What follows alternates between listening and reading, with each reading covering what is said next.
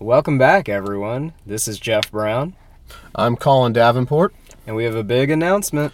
We have finally decided on a name for this podcast. We are going to be calling ourselves Changing the Game Podcast in honor of how these players are changing the way the sport of basketball is played, and hopefully how we ourselves are changing how this sport is covered. All right, let's get right into it, shall we? First, we've got to recap some big news that has happened in the WNBA. We are going to start with trader Bill Laimbeer pulling off what has to be the biggest steal in WNBA trade history. If you listen to our last podcast, you know that he acquired Shoni Schimmel for a second round pick. He has topped himself with that in a surprise move. The New York Liberty traded their 2017 first round pick, which is likely to be late in the draft, in exchange for last year's second overall pick, Amanda Zahui B, and get this, a second round pick from Dallas, which means essentially Bill Laimbeer has acquired Shoni Schimmel and Amanda Zahui in exchange for the 10th to 12th pick in the 2017 draft. If I get the chance, I will ask how he is able to pull off trades like this because they are mind boggling, one sided deals for him in New York. Now, getting into the meat of the season, the 20th season is underway, and it started with Diana Taurasi returning to the league and hitting the first shot of the 20th year of the WNBA. Her thunder, though, was stolen by Maya Moore, who answered Taurasi. Moore finished that opening game with 27 points, 10 assists. She did have four fouls and two turnovers, but she by far outplayed Taurasi, who finished with 18 points, six assists, three steals, but had five turnovers and four fouls herself. Minnesota won that game 95 76, proving that they are quite possibly still the team to beat. Even though they might be getting older, they're still deadly. Back over to Jeff to talk about a player he brought up in the first podcast we ever did, Tiffany Mitchell. During that first podcast, we had talked about. I was surprised that Tiffany Mitchell had actually dropped so much in the WNBA draft. Some of the mock drafts had her as like a top three pick, and she went all the way down to ninth, selected by Indiana Fever. And in her first game, she impressed quite a bit. She had 18 points on 7 to 10 shooting. Very efficient, scoring a ton of points, and looks like she's going to be a great pickup for a team that made the WNBA finals last season. Dallas, however, would win that game in Indiana 90 to 79 to secure their first victory as the Dallas Wings. Speaking of that franchise and the already covered trade of Amanda Zahui B, the next game for Dallas was against New York, and Zahui B did not disappoint playing against her former team. She put up 10 points, was 2 for 2 from the floor, and 6 for 6 from the line as New York beat Dallas in Madison Square Garden 79 71. On that note, we come to attendance. The opening night average between the two first days of the WNBA season for the league was 9,192. Washington led all franchises with 11,579 announced attendance. LA had 10,591 and New York had 10,120. That is three teams getting over 10,000 fans into the building for opening night. Speaking of growing the game, Jeff has some exciting news about advanced statistics coming into the WNBA. Yeah, there's some big announcement where they say that starting in the 2016 season, the WNBA.com will produce advanced box scores for all games. Advanced box scores include such categories as player impact estimate, effective field goal percentage, true shooting percentage, defensive rating, usage percentage, and assist to turnover ratio. And the box scores will be available on WNBA.com shortly after each game. This was actually something that Sue Bird had asked for in her really amazing article from the Players Tribune called Analyze This, where she was talking about the need for more advanced stats in the WNBA, you know, compared to the men's games that have all these, and the WNBA is kind of lacking in that. So it's great to see that we're getting more advanced stat coverage now. And one final little note from WNBA league wide news uh, Adidas, who is still for this season the official uh, clothing partner of the WNBA, is releasing a WNBA themed shoe. It is a WNBA version of the Crazy Light 2.5. It features the orange basketball colorway. and also includes an insole with the WNBA logo and 20th anniversary season on the inside of the shoe.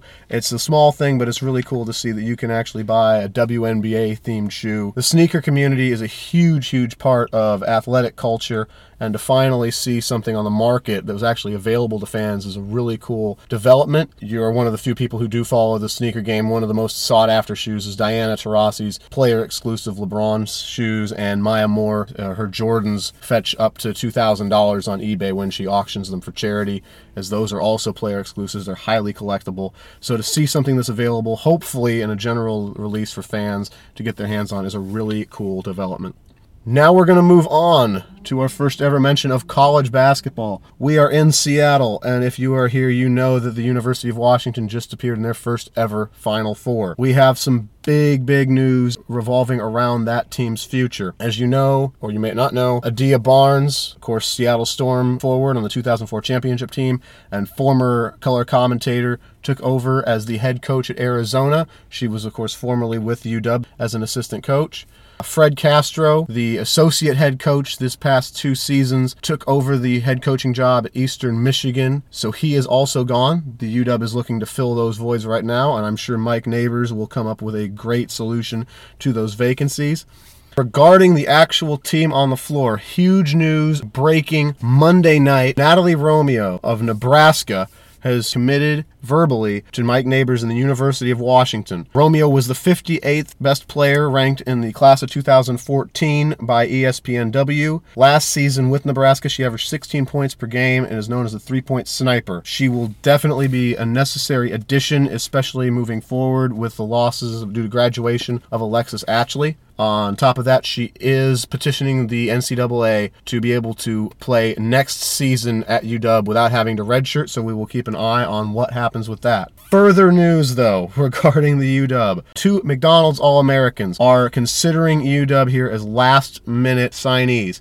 First is Lindsay Corsaro, she is ranked as the 35th overall best player by ESPNW in the class of 2016. Along with her comes the big news that Sabrina Ionescu, the fourth ranked player on ESPNW's list for the class of 2016, has narrowed her final two college choices to Oregon or Washington. Ionescu was AAU teammates with Natalie Romeo. That might play into it. However, Ionescu's brother is on the men's basketball team at Oregon, so we will have to wait till roughly the second week of June for her to actually make an announcement. But with those two, brings the potential that there could be five All Americans on the University of Washington women's team next year. And uh, we just wanted to add in a big congratulations to Mike Neighbors on signing that extension. Second year in a row, and it's well deserved. He is now, I believe, through 22 23 season. What he has done to transform this program, starting as an assistant, helping to develop Jasmine Davis and Kelsey Plum, recruiting Kelsey Plum, uh, and then becoming the head coach. He's taking the team from the WNIT to the first round of the NCAA tournament to the Final Four in his three years as head coach, and is on the verge of having five McDonald's All Americans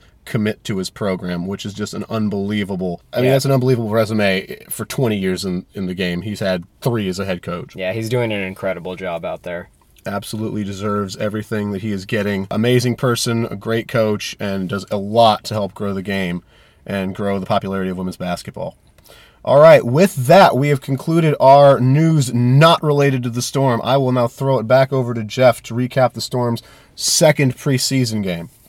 Yeah, so as we were recording that last podcast, it was in the middle of the second preseason game, but now that it's over, um, on the good news, we can announce that the Storm won. If you hadn't checked that out yet, they won 76 to 70 down in Phoenix. You know, they lost the first game at home against Phoenix. They won this one, so that was good. Breanna Stewart did not play in that game because she was back at UConn for her graduation ceremony. Alysha Clark had led the team with 20 points, which would have been a career high had this been a regular season game. Um, but it's great to see, you know, Alysha scoring more, and we know she's got that capability, and so it's good to see that. Jewell Loyd flirted with a triple double. She had nine points, eight assists, and six rebounds. I believe that eight assists would have also been a career high had this been a regular season game. And then kind of is looking at the competition um, for those final roster spots. Blake Dietrick had a pretty good game. She had seven points, including two of three from three point range, and she also had two assists and one turnover. You know, Lexi struggled again with her shooting. She had just four points, including zero for two and three point percentage. Uh, she actually got the most minutes. I think, you know, they wanted to give her a long look, and, uh, you know, she didn't quite meet the expectations that they were hoping for. I know she talked a lot about nerves uh, for that first preseason game, so she might still have been dealing with some of that. And uh, Angel Goodrich had two points, and she did have the five assist, which is really good. You know, not much of a score, but if you're looking for that pure point guard distributor, obviously she did a really good job there. So we wanted to really recap. Last week, Jeff and I made our final roster projections, and if you listen to that last podcast, I said they would likely keep Rydalch as their final slot, but I believed they should keep Blake Dietrick. In a way, I was wrong because they did not keep Rydalch, but and I'm very happy that they did keep Dietrick. The reason why I don't believe it's just because of how Dietrick performed in the two preseason games versus Rydalch. I think it just comes down to the Storm's roster is so loaded, and we discussed this last week as well. It's just so loaded with shooting guards and Rydalch has said she is not a point guard. She's only a shooting guard. So she's running on into a team that has Jewell Loyd, Kaleena Mosqueda Lewis, Jenna O'Hea, and Monica Wright all in front of her. Meanwhile, the Storm really wanted to shore up that point guard position. As you know, if you watched the team last year, Sue Bird would sit out the second of a back to back, would sometimes have to rest games, and you need somebody who can step in and run that position. I talked about how Dietrick's size is a huge advantage she has over Angel Goodrich. And also, her three point shooting ability is much higher than Goodrich's. That just lets you spread the floor a little bit if you're in a situation where it's garbage time and the game is out of hand either in your favor or against your favor. This either can get you back in the game or can keep the other team from getting back in the game when you're running your developing players. It just helps if you can say, here's an open three, hit it, or you can run the offense through her. You know what you're going to get from Dietrick. She's very fundamentally sound. She went to Princeton. She's obviously got a high basketball IQ, and she's going to fit in really well learning behind Sue Bird. She's not going to have to give her really a ton of minutes, if any minutes. She's going to be satisfied this year just being on the team and improving, and then next year, I'm sure she's going to come full force and fight for minutes that are going to become available as that roster develops. So I believe that's why she made the team over Rydalch. If the Storm had one fewer shooting guards, I think Rydalch makes the team. Uh, and I think if you had two more teams in this league, Rydalch and a bunch of other players, of course, would have a spot on those rosters. She is a very good player, and I do expect to see her in the WNBA in the near future. Yeah, and I think I want to start off by apologizing to Jenna O'Hea. I had uh, I'd actually picked uh, Rydalch to take a roster spot over her. It was a little bit of a shot in the dark, but you know the Storm seemed to be pretty high on her, really promoting her quite a bit, which was a bit unusual for a third round pick because we know how difficult it is to make a team as a third round pick. Um, but you know she gave it a good shot. Didn't quite work out this time, like Colin said. I'm sure she'll she'll be back on her feet soon enough. I had actually taken uh, Angel Goodrich over Blake. That was more the way my line of thinking was was that you know Angel had the experience in the system the prior year. Um, she is more that true pure point guard. Um, but you know her size I think does limit her um, both on the offensive and defensive side of the ball. Blake definitely is seems like she has more potential and to score as well as distribute. So I think that's probably why they went with Blake instead of Angel. To recap the final roster really quick Sue Bird, Jewell Loyd, Breanna Stewart, Hawk, Keisha Gatling, Kaleena Mosqueda Lewis, Abby Bishop, Jenna O'Hea, Monica Wright, Alysha Clark, Crystal Langhorn, and Blake Dietrick.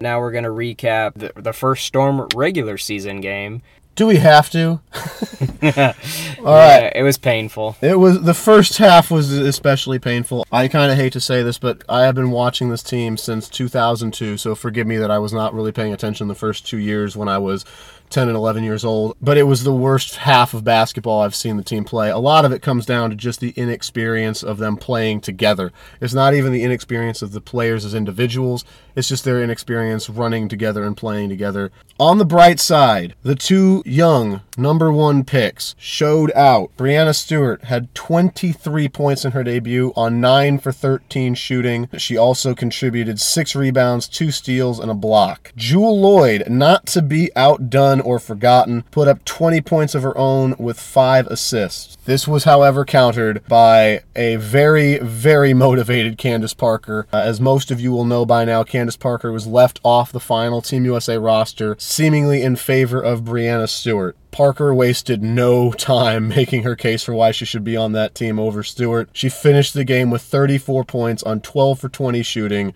3 for 6 from 3. Seven for 10 from the line, had four assists and three steals to go along with it. There was no stopping her in the first half. She finished the first half with 21 points by herself. The Storm had 26 as a team. There was no coming back from that first half deficit. They were down at half 51 to 26. The game ended with a 96 to 66 victory for LA. The big big thing to look at in this though, the three youngest players on this Storm roster who are in the rotation, Stewart, Loyd, and Kaleena Mosqueda Lewis, combined for 50 of the team's 66 points. 10 of the 11 players who were available that day on the roster played. The only one who did not was Blake Dietrick. Jenna O'Hea was still over in France winning a French national championship, was not available. 10 of 11 players played. Seven veterans, that includes Sue Bird, Crystal Langhorn, Ramu Tokashiki, combined to have 16 points. To put in perspective how bad it was in the first half, Sue Bird, who combined men's and women's basketball, you are arguing which one is the top point guard of all time. She is in the top four. You can put her anywhere in that you want, one through four. Got an eight second backcourt violation. LA ran a lot of full court press, which is unusual to do that consistently in the WNBA. It's much more of a college and high school level tactic, but it was working. Agler knew that. Obviously, he knows the Storm very well. But to watch Sue Bird get an eight second count was so mind blowing that nobody in the arena seemed to be able to believe it. The announcers certainly couldn't believe it, and I couldn't believe it. The announcers actually had to check with the referees and make sure that's what would happen. They thought somebody had fouled somebody. It's unheard of that Sue Bird cannot get the ball across half court fast enough. So that's how bad it was. The third quarter, the Storm did go off. They scored 25 points in that quarter. Again, they had 26 in the whole first half, but it just was too little too late. The fourth quarter, they sort of went back to their first half ways. There was just no getting past what Parker had in for them. She was out for blood and she got it. So the biggest issue in this game for the Storm was turnovers. They had 20 four. Yeah, you can't turn the ball over that much. That that's just terrible. You you have no chance of winning. I actually tweeted out at the end of the first quarter or in part of the first quarter that if the Storm could keep their turnovers down, they'd win this game, but that the seven they had at that point in the first quarter was not going to cut it. LA, on the other hand, only had 10 as a team. There's no way you're going to win with that situation. Nneka Ogwumike for LA finished with 13.7 rebounds. Kristi Toliver had 14 points, 4 assists. It was a nightmare to watch in that first half, especially. And I think it just depends, you know, the bright side you can look at it is definitely the core you know that's going to be the future of this franchise is Stewie and Loyd and you know possibly to a lesser extent Mosqueda Lewis. Those are the three players that had the best games. So for the future, you know, several years uh, down the road here, those are probably the players that they're going to be relying upon. And so it's great to see that they all played quite well. But yeah, to see the veterans with such a lack of scoring and too many turnovers. That's just that's not going to cut it. They are going to need those veterans to pick up their game and play a lot better moving forward, especially if they want a chance at making the playoffs this season. Yeah. I mean, to put it in perspective, some weird things in that game. Monica Wright, who's been dominant in practice, obviously championship experience, great player. She played 6 minutes and 51 seconds, shot two shots, was 1 for 2, had 2 points. Crystal Langhorn, last year's leading scorer and led the league in field goal percentage. She did shoot 100% from the floor, one for one in 17 minutes, grabbed five rebounds, had two fouls, and five turnovers. And the biggest surprise to me was Ramu Tokashiki only played 11 minutes, scored one point. She's a player who, as you all know, is definitely a big piece of this franchise moving forward. Just so to see her play that few minutes is really interesting, and it's going to be interesting to see how they can bring in Jenna O'Hea if they can't even find minutes for Monica Wright right now.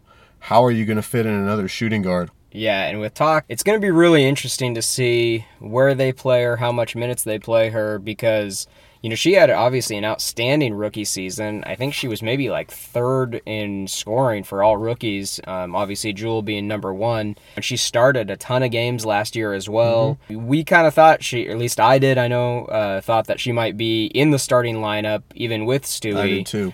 That was not the case. She did not start the game. And then, yeah, to to not even play close to starters minutes. I mean, only 11 minutes is that's not nearly as much as what she was playing last season. So that's going to be interesting to see if they're just basically now that they have Stewie, they're going to primarily play her and, and not play talk or if this was just a lineup thing in this specific game against the Sparks. Definitely something to keep an eye out on. So, wrapping up this podcast, we are going to give you our league wide predictions. Now, Jeff and I differ on this and disagree a little bit. We have some in common, some are slightly different. So, I'm going to let Jeff go first, and then I will follow up, and we can say why we picked each team, or we can just go and give the list and let everybody decide for themselves. Hmm.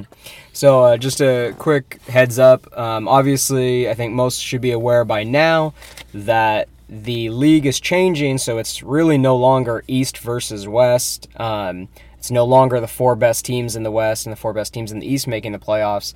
It's actually just the eight best teams of the 12 team league that'll be making the playoffs. And so that obviously kind of changes a lot of things. But for my ranking, I'm just going to do them in order from 1 to 12. I have Minnesota Lynx as number 1, Phoenix Mercury 2, Chicago Sky as 3, New York Liberty as 4, Los Angeles Sparks as 5, Indiana Fever as 6, Dallas Wings as 7, Connecticut Sun as 8, Washington Mystics at 9, Seattle Storm at 10, the Atlanta Dream at 11, and the San Antonio Stars at 12.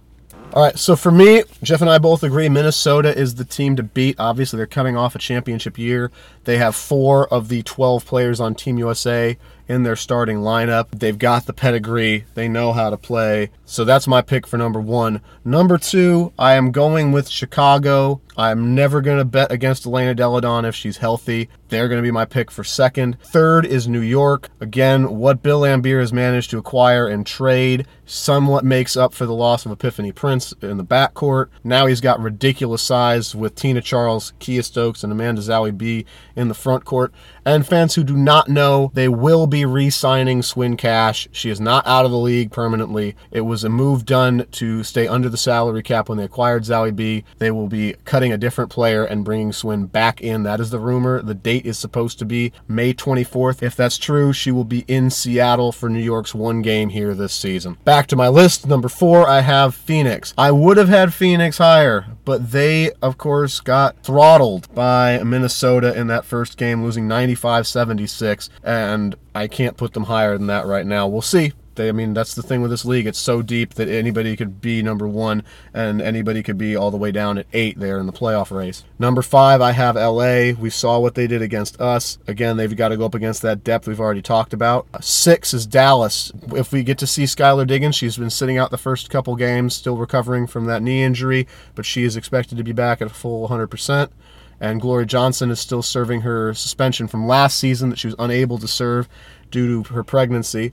When they're both back, that team is completely loaded. They're already one and one without those two players, so it's going to be fun to see what they do. Indiana is my pick at seven. Again, you don't bet against Tamika Catchings making the playoffs. Number eight, I have Connecticut. They have so much talent on that roster. We just have to see if it'll mesh together. Number nine, I have your Seattle Storm. I have been saying since about February that Seattle is either going to be the last team in the playoffs or the first team out. I believe they're going to be the first team out this year. They're going to win between 14 and 16 games. I do believe they're going to win 16. You can quote me on that. That is my bet. 16 wins for the Storm this year, but they're going to miss the playoffs. Number 10 is Washington. Number 11 is Atlanta, who seems to be in full rebuild mode now. And number 12 is San Antonio. Yeah, it'll be really fascinating to see how these all pan out. I mean, I I want to believe that the Storm can make the playoffs this year, and I think that really will depend on you know how much the young team can gel and how quickly they have the talent. But you know, this is a deep league that you know all team, all twelve teams, you know, outside of maybe San Antonio are uh, are pretty really good teams, and so you know it'll be tough to to break into that top eight this year. Uh, but you never know. So we'll see. Yep, this league is very deep. Uh, it's definitely time, and I know the league was at least thinking about expansion, but that's a topic for another podcast. We are going to wrap up this one right here and now. You will have a bonus podcast coming your way to make up for us being late on the release of this. Stay tuned for that. It will be coming a little bit later this week, and we will see you all later on Changing the Game. Thank you, guys. See ya.